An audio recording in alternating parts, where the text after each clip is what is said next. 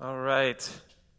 Great to see everybody. Yeah, I'm Jacob. I've had the pleasure of meeting a lot of you, but if I haven't met any of you, we'll be fully excited to hopefully see you afterwards or in church later on. So thanks for letting me come. Thanks for also distancing so that when I go full Southern Baptist and just spit starts flying out, that you're safely away from me. I appreciate that. But yeah, I want to help us think about evangelism today, and basically we have three goals.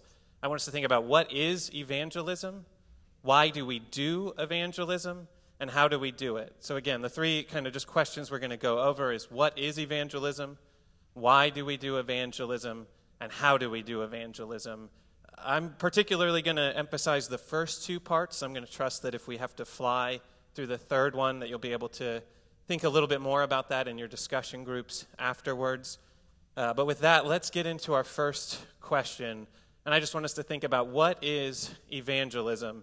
And I'm going to start off, you should have it in your handouts, a definition by Max Stiles there that I think is just really helpful.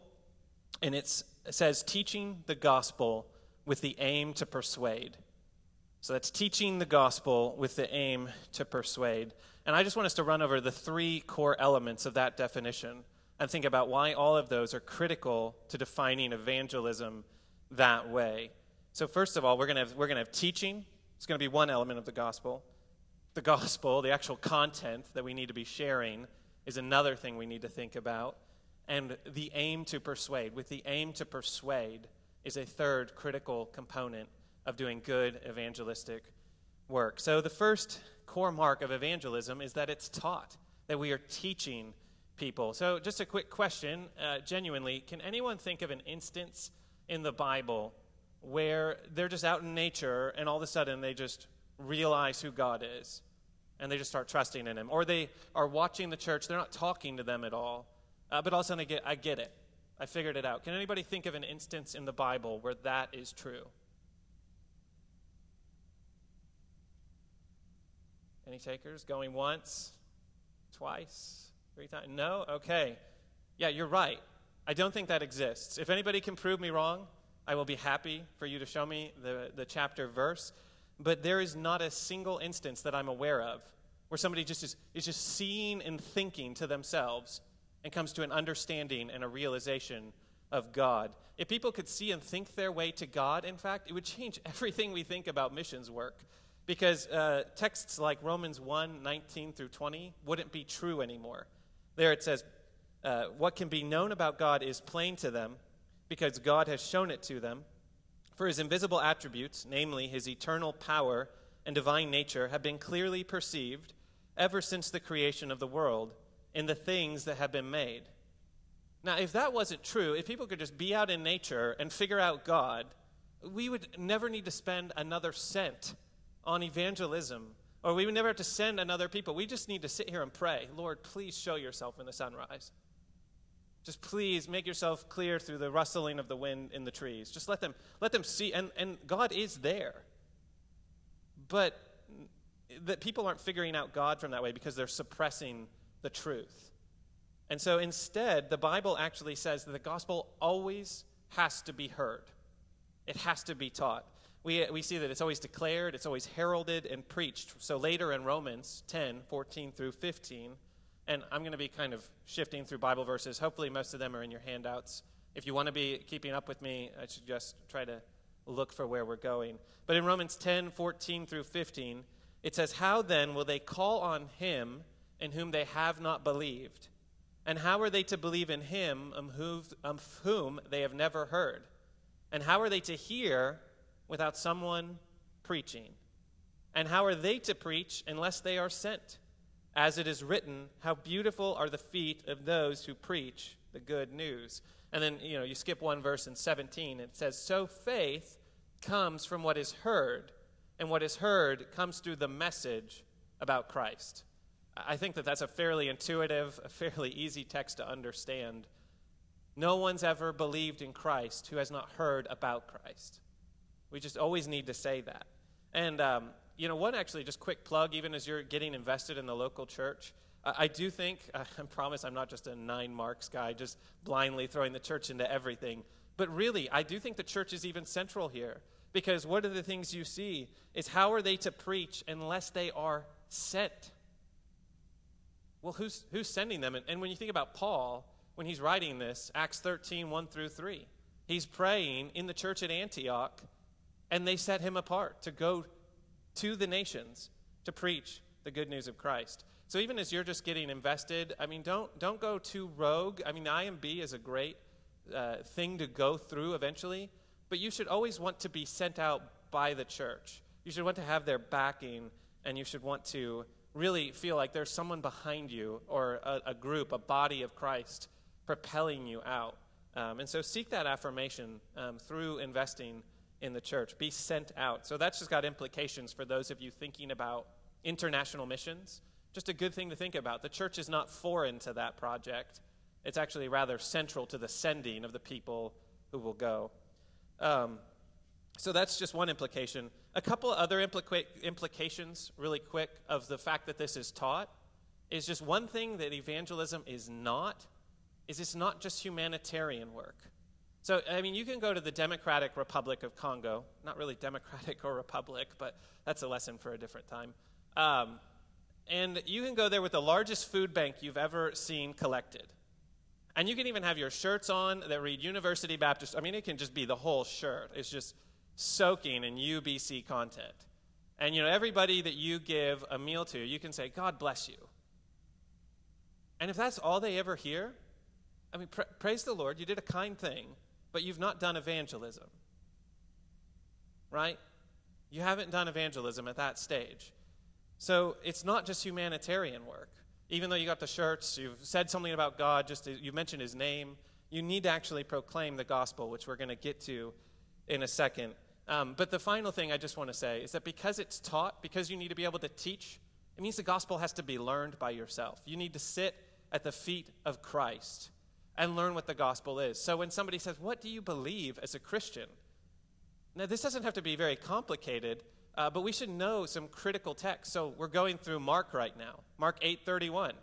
It's necessary that the Son of Man suffer many things, be rejected by the chief priests, the elders, and the scribes, be killed, and raised again on the third day. I mean, hallelujah, you've just started to do evangelism when you start to communicate a message like that. Because now people are going to be, what do you mean it's necessary? Boom, you're in. You can start explaining all these things. Or you can go Romans 10, we're in it right now. You know, you must confess with your mouth that Jesus is Lord and believe in your heart that God raised him from the dead, and you will be saved. Gives you two things to talk about. What does it mean that Jesus is Lord? What does it mean that God raised him from the dead? You know, there's also, of course, I'm sure you've heard of God, man, Christ response. That's a helpful way to think about it. There's the two ways of living Trey may have mentioned at some point. Those are all helpful ways, but you need to have learned some easy, concise, clear way to communicate the gospel. And so that's just something to think about. Be in the scriptures. See what the gospel is. And so we're going to talk about the gospel now because that's the second stage of what we're doing. And I want to talk about it in two different ways. I think it has implications for our evangelistic work. There's kind of an objective reality to the gospel, and then there's kind of a personal reality to the gospel. And I want to talk about both of them really quick. And to get into the objective reality, can anybody tell me, what do you think the main storyline of the Bible is? Anybody have any answers to that? Feel free to just throw out guesses, too. Any takers? Main storyline of the Bible. Any thoughts?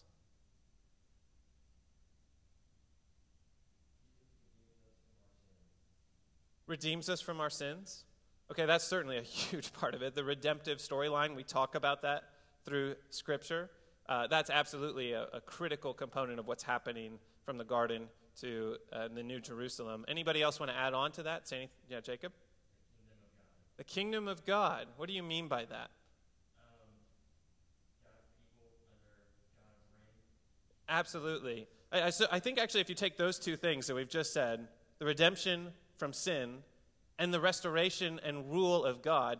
So kind of the reunification of heaven and earth under God's rule through Christ's conquering work, I think is kind of his redemptive work, is kind of just the main storyline of the Bible.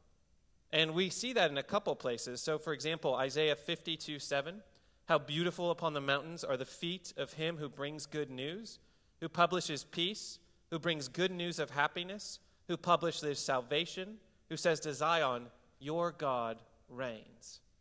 One of the critical things Isaiah is pointing out is that it's going to be good news when God is reigning over his people again. And that's a military, that's kind of a triumphant, and we're going to see military kind of triumphal language all throughout the Bible. God has conquered Satan and death and sin. He's won.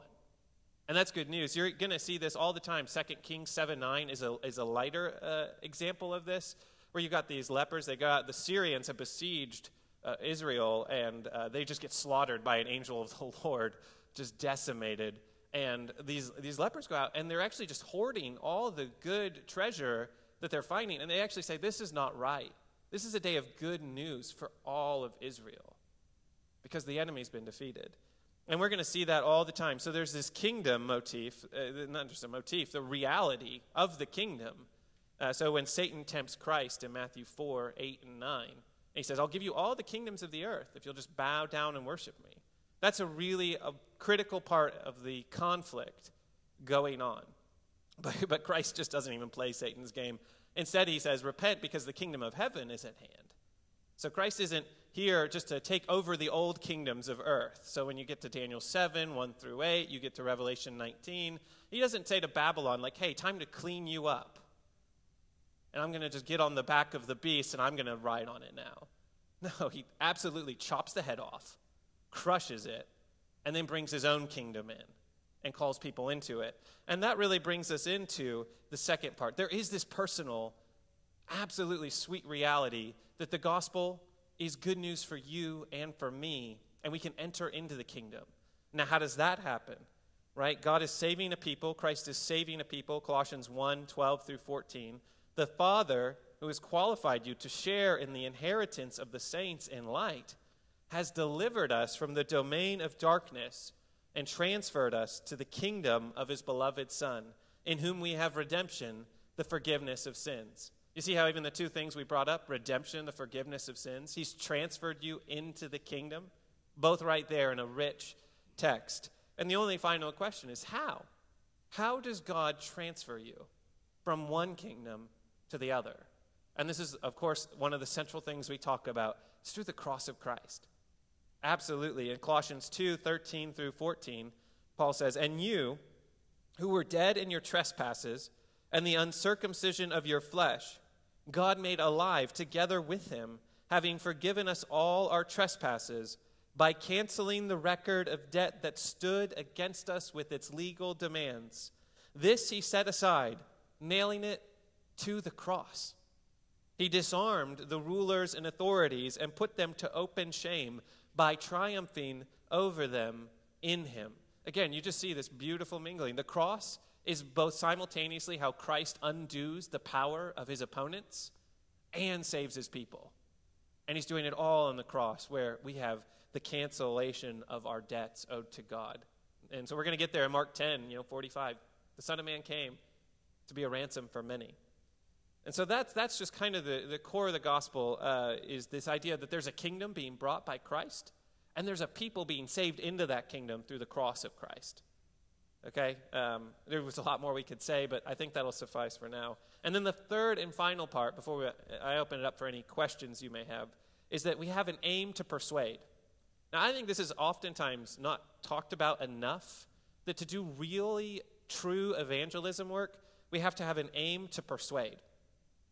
So at some point, if you teach somebody the gospel, you tell them, hey, I think Christ is building a kingdom and he saved me from my sins. What is something that somebody could potentially say to you, especially in our postmodern culture?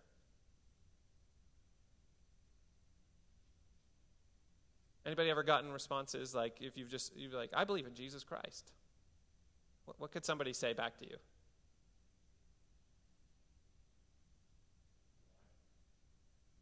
Well, they might ask why. But honestly, a lot of times what I find is that people actually aren't really interested in hearing. They're just like, that's really cool for you. That's really cool for you. You know, you do you. I'm so glad you found your inner truth. I respect that. Yeah. You know, you do you. That's amazing. And you're like, all right, am I going to go for it? Because to do evangelism, you've got to realize that they're not there yet. There's got to be a real call. And so this is where things get dicey and where the gospel gets really offensive.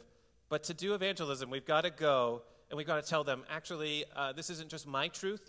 That's why the objective reality that God's bringing a kingdom is so important. This is not just internalized, feel-good spiritual truth that you seem to find helpful in your life. You're actually responding to the reality of the world under Christ. And so John 14:6, Jesus is the only way, the truth, and the life. No one comes to the Father except through him. And you've got to be willing to tell people that. So this brings us to, we're going to be in 2 Corinthians 5. If you do want to turn there, I just want to highlight a number of things from that text. We are persuading people as those given the ministry of reconciliation and its message. So 2 Corinthians 5, 18 through 19, it says, all this is from God, who through Christ reconciled us to himself and gave us the ministry of reconciliation. That is, in Christ, God was reconciling the world to himself, not counting their trespasses against them. Now, we're familiar with that part, right? We've talked about that. God's not counting our trespass. And praise the Lord. I mean, we just can't ever get tired of that news. He does not count our trespasses against us. But then, entrusting to us the message of reconciliation. We are entrusted. What a weighty and glorious reality that the God who is bringing redemption of sins would entrust us with the message of reconciliation. And what is this message of reconciliation? Verses 20 to 21 continue.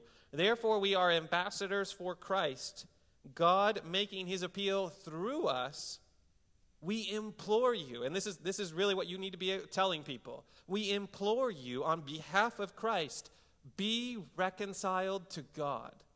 For our sake, he made him who knew no sin to be sin, so that in him we might become the righteousness of God. That's what you need to be telling people. Look, that's great. Yeah, it is awesome that I found Christ. It would be awesome if you found Christ as well. You need to be reconciled to God. And note the imploring in 2 Corinthians 5:11. That's where we get that word, persuade. He says, we are persuading people. I mean, you are straining, toiling, trying to show them they need to change their mind. And then in 6:1 through 2, Paul makes it clear when he's talking about these things in 2 Corinthians 6:1 through 2. He says that now is the day of salvation. You might not have tomorrow. We presume upon tomorrow far too often, and we need to tell people, now is the day of salvation. Respond, repent, believe, trust in Christ. So, one just quick kind of analogy that you might think about how this looks like is imagine that you're in a college class, which a lot of you should have an easy time imagining, is that you get a syllabus on the first day. Now imagine you all go out and you burn your syllabuses. And you just say, that's not real. Well, that would be like suppressing the truth, wouldn't it? And you're just like, we're just not going to pay attention to that. And actually, I'm going to do class my own way. And then you get to the last day of class, and the teacher comes and he or she hands you the syllabus again and says, Ashton, like, the final is today. And nobody knows about it. And you're going, oh my goodness, I didn't know about it, but now I do. I need to take the final. And he says, will you also go and tell all the other students about the final? Because if they don't show up, there's no way they're passing this class. Now, if you went and you just told somebody, hey, the final's today, and they're like, oh, that's great. I hope it goes well for you. You're like, oh, you don't get it. You don't get it. You've got to show up too. Otherwise, you're done. You're done. So that's just one way you can think about it, if you ever want to try to explain this to people. All right, I'm going to move into the why. We do evangelism now to try to keep us moving. But that's any quick questions, really quick, on what evangelism is. It's teaching the gospel with the aim to persuade. Okay, I'm going to keep moving. We've got discussion time afterwards. Why do we do evangelism? I've got 3 points. I might have not put these in the handout as concisely as I have them now, but the 3 points I want to say, Christ is one, Christ has sent us, and Christ is coming. Those are my 3 main points. I think I wrote something different. Don't blame Trey. That was me. Forgive me. You can just cross them out. Christ has won, Christ has sent us, and Christ is coming. Those are your three main reasons why we do evangelism. So real quick, Christ is one. We've already talked about it a little bit, but in Daniel 7:13 through 14, I saw in the night visions, and behold, with the clouds of heaven there came one like a son of man, and he came to the Ancient of Days and was presented before him. And to him was given dominion and glory and a kingdom, that all peoples, nations, and languages should serve him. His dominion is an everlasting dominion, which shall not pass away, and his kingdom one that shall not be destroyed. Now, that perfectly parallels with what I think happens in Matthew 28:18 through 20, where Christ says, all authority in heaven and on earth has been given to me. Go, therefore, and make disciples of all nations, baptizing them in the name of the Father and of the Son and the Holy Spirit, teaching them to observe all that I have commanded you. And behold, I am with you always to the end of the age. So why is the Son of Man given a kingdom? Because the Son of Man, the eternal Son of God, does not need anything. He did not come and die for anything that he was lacking. Why was he given a kingdom? Well, it's there in Daniel 7. It says, to him was given dominion and glory and a kingdom, so that all peoples, nations, and languages should serve him. That's why he built a kingdom, so that he would have all nations and peoples and languages serving him. And that's what he does. Right when Christ, he says, I have all authority. This is a fulfillment of the inheritance, the Son of Man taking on the title of ruler. And what does he do? I mean, it's just fulfillment of Daniel 7. Go and get my kingdom for me. And so that's what we're doing this because Christ is one. And that is something that we should always consider. So Ephesians 1:18, it says we're his inheritance. When Christ won, so when he says, anybody who enters into a strong man's house first ties him up and then plunders him. One of the things Christ is doing on the cross, he bound up Satan, just destroyed him, and then he's plundering Satan's kingdom. And we're the plunder. So this is part of the reason he saves us. And even part of the reason we rest in God's sovereignty in salvation. This is part of it. We're actually defending Christ's kingship when we defend God's sovereignty in salvation. Because if Christ is king and we're his inheritance, and he has died and risen again and defeated all the enemies that we say he does, and then he goes up to the right hand of the Father and he's just kind of wringing his hands. And he's like, I just really hope they believe. I really hope I get my inheritance. Does that sound very kingly? I don't think Christ is wringing his hands quite like that. I actually think Christ in his authority is saving people that he longs to save. And that's what he's doing. And so, we have that great song, O Church Arise, that says, and Christ will have the prize for which he died, an inheritance of nations. He will have it. So Christ is one. That's one thing that we should think about. Christ has sent us, okay? And there's two elements I want to think about with this. He sent us. So one simple answer is this: it's obedient. Evangelism should be done because it's obedient. And we can say more and we will, but really that can be the end of the conversation if it needed to be. Christ has sent us. And so John 17:18, as the Father sent me into the world, so I have sent my disciples into the world. So Jesus' obedience in coming and dying on the cross is the same kind of obedience we should show him when he sends us into the world. And it could be as simple as that, but we know that it does go beyond that because our obedience is driven by love. That's why Jesus came and obeyed the Father. So John 14:15, if you love me, you will keep my commandments. So those who love him keep his commandments. So the primary reason we share is because God's love has been poured out into our hearts, Romans 5:5. And we also know that it's out of the storehouse of the heart that people speak. Now, the reason I'm connecting those is because, like it says, out of the abundance of the heart, his mouth speaks. So if God's love has been poured into your hearts, it's just brimming to the max as you realize what Christ has done for you. Really, it should be difficult to not tell people about Christ. And it really says something about the condition of our hearts when it's easy to hide him from other people. We need to be doing, why? Where is the love of God if I can keep Christ pushed down? And that's even just dangerous. Don't shove him down and hide, because that is saying something about what you're doing to your heart in terms of your response to Christ. And we can even think about Mark 8:38, tying it into some of our sermons. Whoever is ashamed of me and of my words in this adulterous and sinful generation, of him will the Son of Man also be ashamed when he comes in the glory of his Father with the holy angels. So if the pattern of your life is when people are like, oh man, those Christians, and you're like, oh yeah, Christians, and you're kind of just ducking back and hiding constantly. If that's the general pattern of your life, you need to investigate that.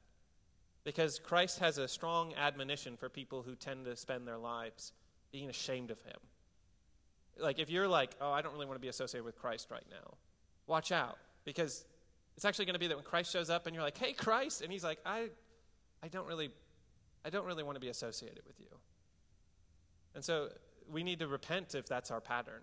And we need to instead be bold and share Christ.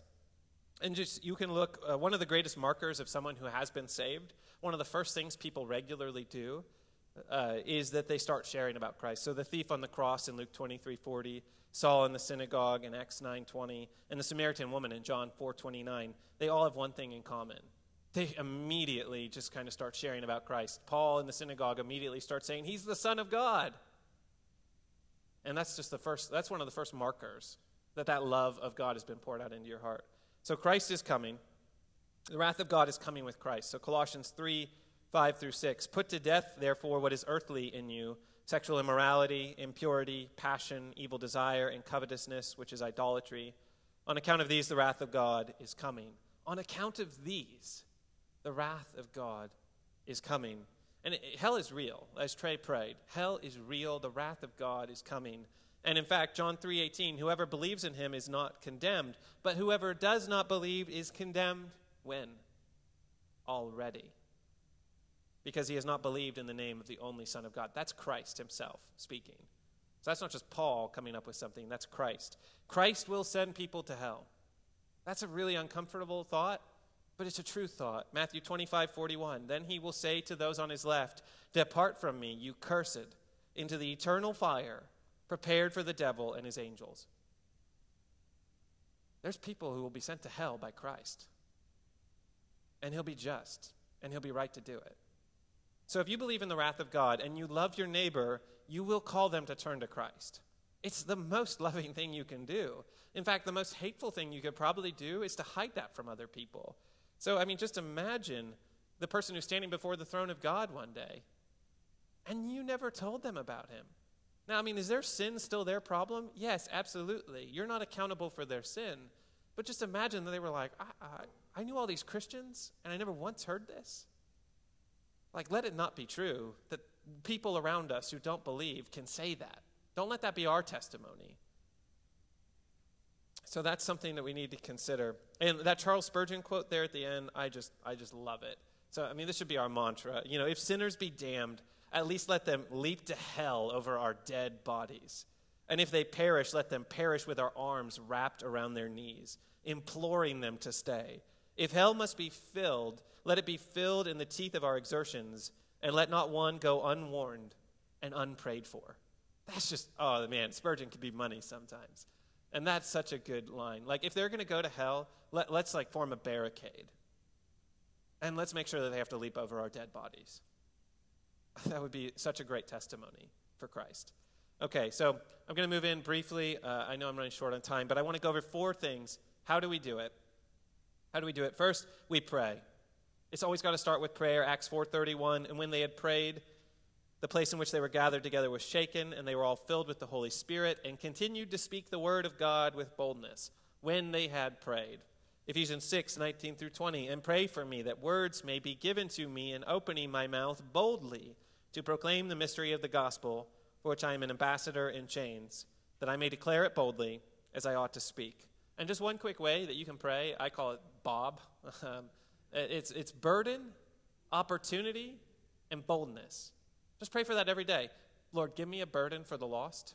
Give me opportunities to speak to the lost, and give me boldness to actually speak to them. Now, the great thing I love about this, you can't get away from the disposition of your heart when you pray like this. Because the first thing is, Lord, give me a burden for the lost. And when you start praying like that, you're going to start seeing a lot more opportunities. Because you're going to realize there's a lot of lost people around us. Okay, so pay attention. I'm not going to read it all just in the sake of time, but you can study Acts 17. I just love how Paul knows how religious these people are trying to be.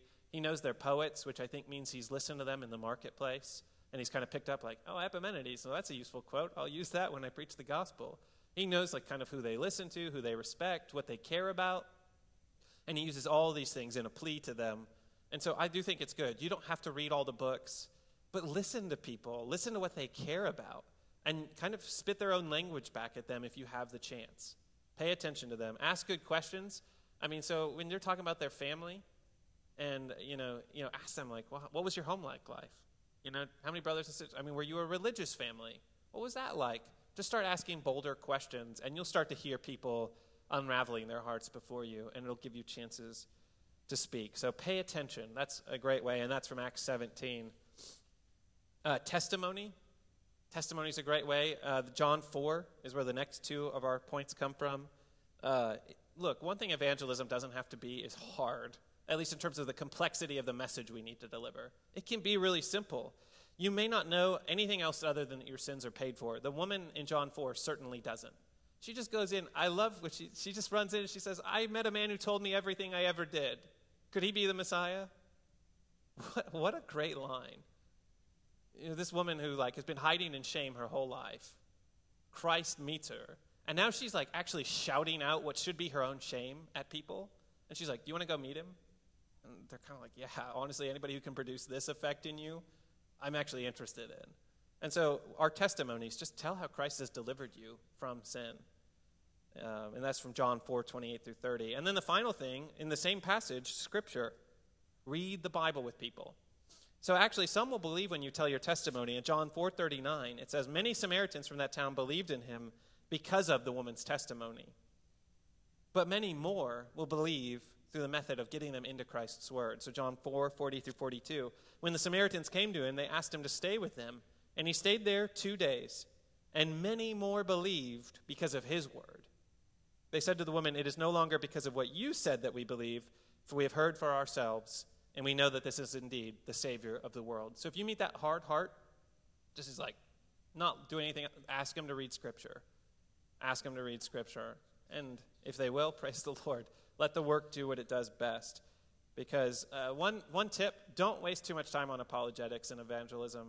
Look, if you've ever met a materialist, oh my gosh, do not go around and around and around with them for 2 hours. They are suppressing the truth. And they will duck and dodge and dip and dive and dodge until, you know, like they just, you're like, where are we even at anymore?